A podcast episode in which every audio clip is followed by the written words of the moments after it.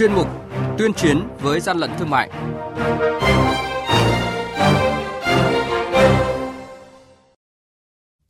Thưa quý vị, thưa các bạn, gần Tết Nguyên đán nhu cầu mua sắm hàng hóa tiêu dùng tăng cao. Đây cũng là thời điểm hàng giả hàng nhái được đưa ra thị trường nhiều hơn. Mỹ phẩm, nước hoa, thực phẩm chức năng đến các mặt hàng tiêu dùng hàng ngày đều có nguy cơ bị làm giả. Dù lực lượng chức năng đã tăng cường kiểm tra, xử lý và bắt giữ nhiều vụ buôn bán hàng giả hàng nhái, nhưng tình hình vẫn tương đối phức tạp. Nội dung này được phóng viên Bá Toàn phản ánh trong chuyên mục ngày hôm nay. Hàng nhái, hàng giả, hậu quả khôn lường.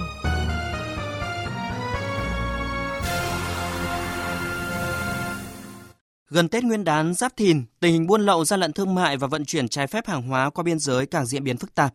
Các đối tượng thường tập trung buôn lậu vào các mặt hàng trọng điểm có giá trị cao và nhu cầu tiêu dùng lớn như xăng dầu, hàng điện tử, thời trang, mỹ phẩm, thuốc lá, rượu bia.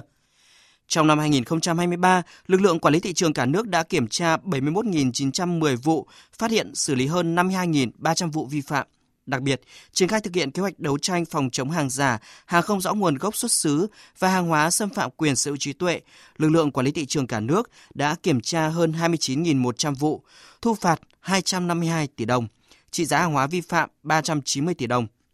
Theo lãnh đạo Tổng cục Quản lý thị trường, qua hoạt động kiểm tra, kết quả xử lý vi phạm kết hợp với công tác tuyên truyền, truyền thông cho thấy, năm 2023, hiện tượng bày bán công khai hàng hóa nhập lậu, hàng giả, không rõ nguồn gốc xuất xứ, hàng xâm phạm quyền sở trí tuệ đã giảm. Tuy nhiên, cùng với hoạt động giao thương ngày càng mở rộng và phát triển, tình trạng vi phạm trong hoạt động thương mại, nhất là trên môi trường thương mại điện tử, vẫn gia tăng và nhiều khó khăn, thách thức Ông Nguyễn Đức Lê, Phó Cục trưởng Cục Nghiệp vụ Tổng cục Quản lý Thị trường Bộ Công Thương nhận định, việc sản xuất kinh doanh hàng giả, hàng xâm phạm sở hữu trí tuệ đã không dừng lại ở mức độ vụ việc đơn lẻ mà đã trở thành tình trạng gây bức xúc cho người tiêu dùng, doanh nghiệp sản xuất kinh doanh để mà đấu tranh chống với hàng giả, hàng xâm phạm quyền, hàng hóa không rõ nguồn gốc xuất xứ, không những ở nền tảng thương mại truyền thống mà cả trên nền tảng thương mại điện tử, chúng tôi đề ra những cái mục tiêu, chẳng hạn như là ký các cái cam kết đối với các sàn thương mại điện tử lớn để mà phát hiện và ngăn chặn kịp thời các tổ chức cá nhân mà có hành vi đưa lên sàn để bán những cái sản phẩm nhập lậu rồi hàng giả, hàng kém chất lượng vân. Chúng tôi tiến hành các biện pháp nghiệp vụ như quản lý theo địa bàn, rồi giám sát để làm sao mà các cái đối tượng tổ chức cá nhân dù có bán ở điện tử hay bằng phương thức nào thì vẫn phải có hàng hóa và hàng hóa thì tập kết đâu thì lực lượng quản lý địa bàn đấy phải có trách nhiệm là theo dõi tập kết các hàng hóa lưu chuyển thì phải có hệ thống báo cáo và theo dõi kịp thời. Sau đại dịch COVID-19, hoạt động sản xuất kinh doanh thay đổi và gặp nhiều khó khăn, các loại hình gian lận thương mại ngày càng trở nên phức tạp và tinh vi hơn. Bên cạnh các giải pháp có tính nghiệp vụ đặc thù, nhiều doanh nghiệp tập trung công tác truyền thông, nâng cao nhận thức cho người tiêu dùng và xây dựng hình ảnh thương hiệu hàng hóa theo phong cách mới. Như với Liên hiệp Hợp tác xã Thương mại Thành phố Hồ Chí Minh, Sài Gòn Coop, ông Lê Văn Liêm, giám đốc khu vực miền Bắc Sài Gòn Coop cho biết, Sài Gòn Coop luôn hướng đến việc tạo điều kiện cho các doanh nghiệp, hộ sản xuất có cơ hội đưa các sản phẩm đến với người tiêu dùng một cách nhanh nhất. Hàng năm, Sài Gòn Co-op kiểm tra, cập nhật và đánh giá lại hệ thống quản lý chất lượng của đơn vị nhằm kiểm soát quy trình cũng như nâng cao trách nhiệm của nhà cung cấp sản phẩm hàng hóa. Đồng thời cũng đảm bảo những sản phẩm cung cấp cho hệ thống luôn là những sản phẩm tốt nhất đối với cái việc mà kinh doanh kiểm soát chất lượng là một công việc thường xuyên không phải đến dạ. từ thời điểm chúng ta mới kiểm soát mà đó là trong cả một quá trình kinh doanh của mình thì đối với hệ thống của mát chúng tôi là kiểm soát hàng hóa đầu vào tại kho tại các điểm bán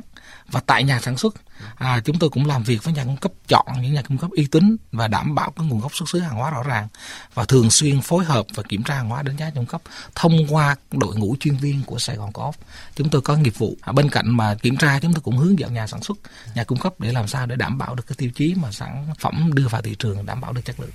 Mới đây, Bộ trưởng Bộ Công Thương đã ký ban hành chỉ thị về tăng cường công tác chống buôn lậu, gian lận thương mại và hàng giả dịp trước, trong và sau Tết Nguyên đán Giáp Thìn 2024. Bộ trưởng Bộ Công Thương Nguyễn Hồng Diên cho biết.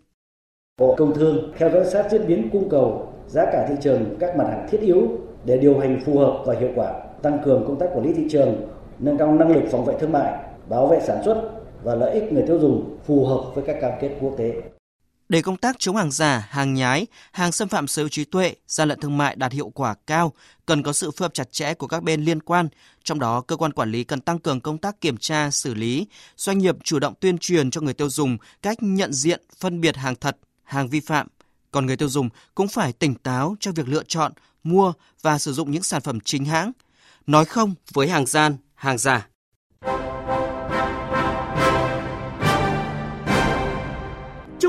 chống hàng gian, hàng giả, bảo vệ người tiêu dùng.